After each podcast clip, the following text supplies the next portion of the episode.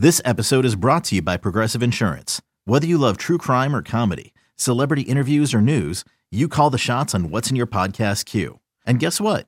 Now you can call them on your auto insurance too with the Name Your Price tool from Progressive.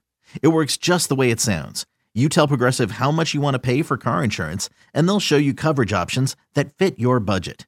Get your quote today at progressive.com to join the over 28 million drivers who trust Progressive. Progressive Casualty Insurance Company and Affiliates. Price and coverage match limited by state law. eBay Motors is here for the ride. Remember when you first saw the potential? And then through some elbow grease, fresh installs, and a whole lot of love, you transformed 100,000 miles and a body full of rust into a drive that's all your own. Look to your left. Look to your right. It's official. No one's got a ride like this. There's nothing else that sounds like, feels like, or looks like the set of wheels in your garage. With over 122 million parts, you can make sure your number one ride or die stays running smoothly. So there's no limit to how far you can take it. Brake kits, turbochargers, engines, exhaust kits, roof racks, LED headlights, bumpers, whatever your baby needs, eBay Motors has it. And with eBay Guaranteed Fit, it's guaranteed to fit your ride the first time, every time, or your money back. Plus, at these prices, well, you're burning rubber, not cash. Keep your ride or die alive at ebaymotors.com. Eligible items only. Exclusions apply. It's time for your daily dose of all things Chicago sports. This is the Daily Score. Now, here's your host, Mark Grote. Hello, gang. What's up? And welcome into the Daily Score. I am Mark Grote. One of the things that I was thinking this weekend as I was watching the the playoff games, and I'm wondering if you had the same type of moment. It was almost like slow motion for me, like dramatic slow motion, like watching Green Bay and Jordan Love dominate, watching Detroit win their first playoff game in forever, ever, ever, ever since the 90s, and realizing that there is legitimacy to what was going on in those games, and it was like, no, because the Bears, this is what they are going to be dealing with over the next decade or so to have to realize that how young Green Bay is, how good Detroit has gotten through and throughout their roster. They hit a, it's kind of a speed bump at some times this year, but it freaked me out a little bit. Now, I do like I, on the overall couple things. I like it when the division that I cover, watch, am a fan of the NFC North is doing well because that makes every game interesting home and away against the teams that you play twice a year and there's nothing like it i'd rather have detroit stadium be packed and crazy and difficult for the bears to hear than the the opposite um, you know and if you look at the other way and i do too in some ways i remember back in 2018 my first year covering the team i was like this is your window bears you got to do something now in this division because at the time they beat Green Bay that year. They beat them to win the division. The Detroit was still sucky. Detroit. Um, I don't remember where Minnesota was. They were probably like they always are, just okay. So like their their window for dominating in the division passed them up and in a weak division, and now it's going to be a tough division. All the more reason to want to see Ryan Poles succeed in this offseason considering what we saw Green Bay and Detroit too. And I heard a couple of guys on the station essentially saying similar things that I am saying right now. One of those is former Bears long snapper Patrick Mannelly. And here's what he had to say about the division and watching Detroit and Green Bay dominate over the weekend. What do you think of the playoff football so far? Bad. Uh, it's disgusting, but I'll tell you what, man, I am ticked at watching the Green Bay Packers and Jordan Love. It made me ill. After what he did to the Bears and how well he played against the Cowboys going into that stadium, uh, the take the North is going to be a lot harder now, man. That just it, it's not what I was expecting as the season went on for the Packers and you watch their young receivers and Jordan Love, Love struggle a little bit in what the last nine, 10 games, he's been unbelievable playing as one of the best quarterbacks in the league. And that just scares me that they, they got the third one right again, that now we have to deal with another another great quarterback potentially up there in Green Bay. And that's what I took out of it most. But football, other than that, was just, you know, you kind of tuned it out because it was so bad. But this, if you want the one overall thing that I took away from this weekend was Jordan Love and the Packers, and that scares me for the future. It's I'm stuck on this, Patrick, because I don't think anyone has this right. I think that depending on the quarterback that you draft, you could make the argument for this guy needs to play right away versus this guy needs mm-hmm. to sit and learn. What do you think the value is from players that you've seen sit and and go out and play immediately? The value of sitting back and learning and then having to then turn it on three years later and perform.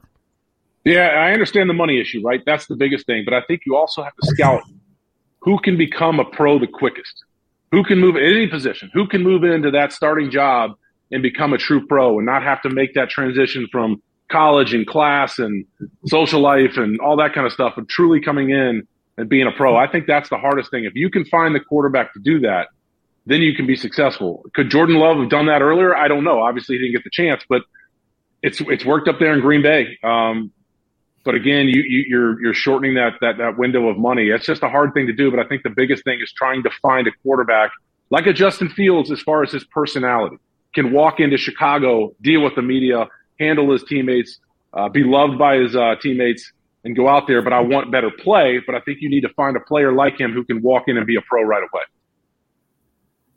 Yeah, I mean, you got to agree with that.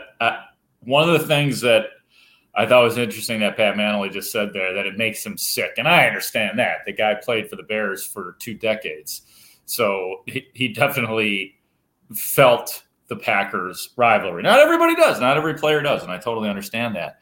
I look at it differently. I am one.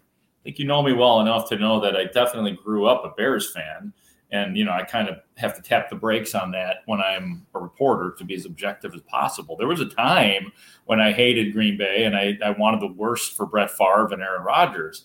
But i'll be honest with you i think anything to wake the bears up and to make them do, make bold moves i am for even if it's right in their face and seeing jordan love beat their ass twice this year and to see Jordan Love do what he did in the playoffs and, and Detroit for that matter, anything to wake up a franchise which has not had a representative offense forever. And they've had it intermittently, and I don't feel like going through those years right now. I am in no mood to talk about Erik Kramer or Johnny Morris or Brandon Marshall or Alshon Jeffery.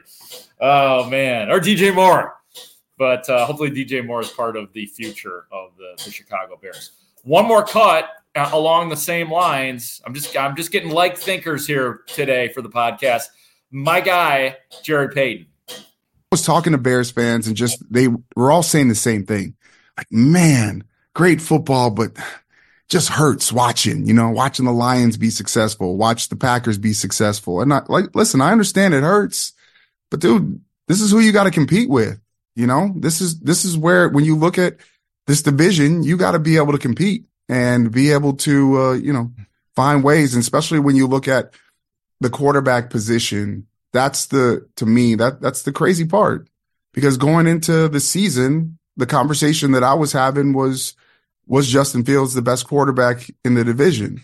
And now we look at it where we, where we sit right now at the Bears sitting home and, and both uh, Green Bay and the Lions still in this thing. It's, uh, a lot of question marks. And I, I didn't think it would be that way heading into the season. And just to look where we are now in, in, in this postseason, it's crazy to see how things have, have, have kind of changed and how the, the narrative has changed, especially here in Chicago. Yeah, I mean it has, and I think you know JP lines up a little bit more with me too. Hey, you got to deal with it, face the facts. These two teams and Minnesota. I mean, as long as Kirk Cousins is in Minnesota, they're always going to compete. And that's that's the Minnesota way. I mean, that team has always managed to be average, if not good. so it's something that the Bears have to deal with. It really just gets me closer to wanting Caleb Williams. And I think I've, I've been pretty clear with that, but I guess it reinforces the fact that they need that they need their version of that guy as well in this to add to the division. And hopefully, Caleb Williams is what everybody has uh, said he was. So, wake up, Bears! Wake up! There is a lot of big time company in that uh, division right now.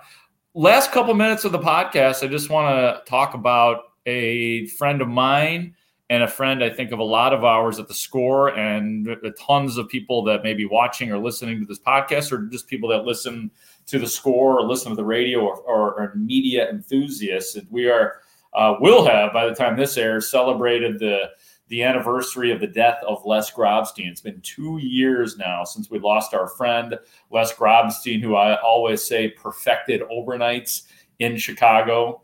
Um, nobody loved working the overnights more. Nobody was better at it.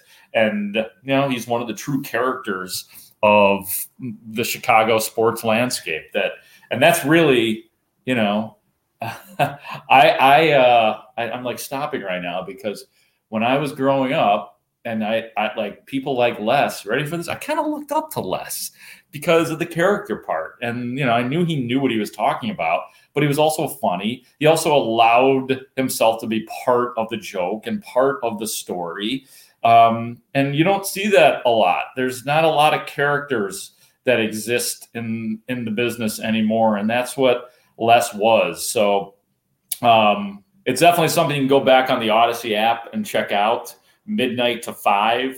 Um, it's it's going to be an absolute party. We're just going to honor the Grobber. We're going to laugh a lot with him. Yeah, we do laugh at him sometimes. There is no doubt about that, and I am complicit in that. Sometimes I felt bad about that, but on the overall, I know that I know my respect for Les was real, no matter what I said or did to him during many of our our banterings. But he's a true character and legend of the business, and it's my pleasure to be able to MC and honor the great Les Grobstein.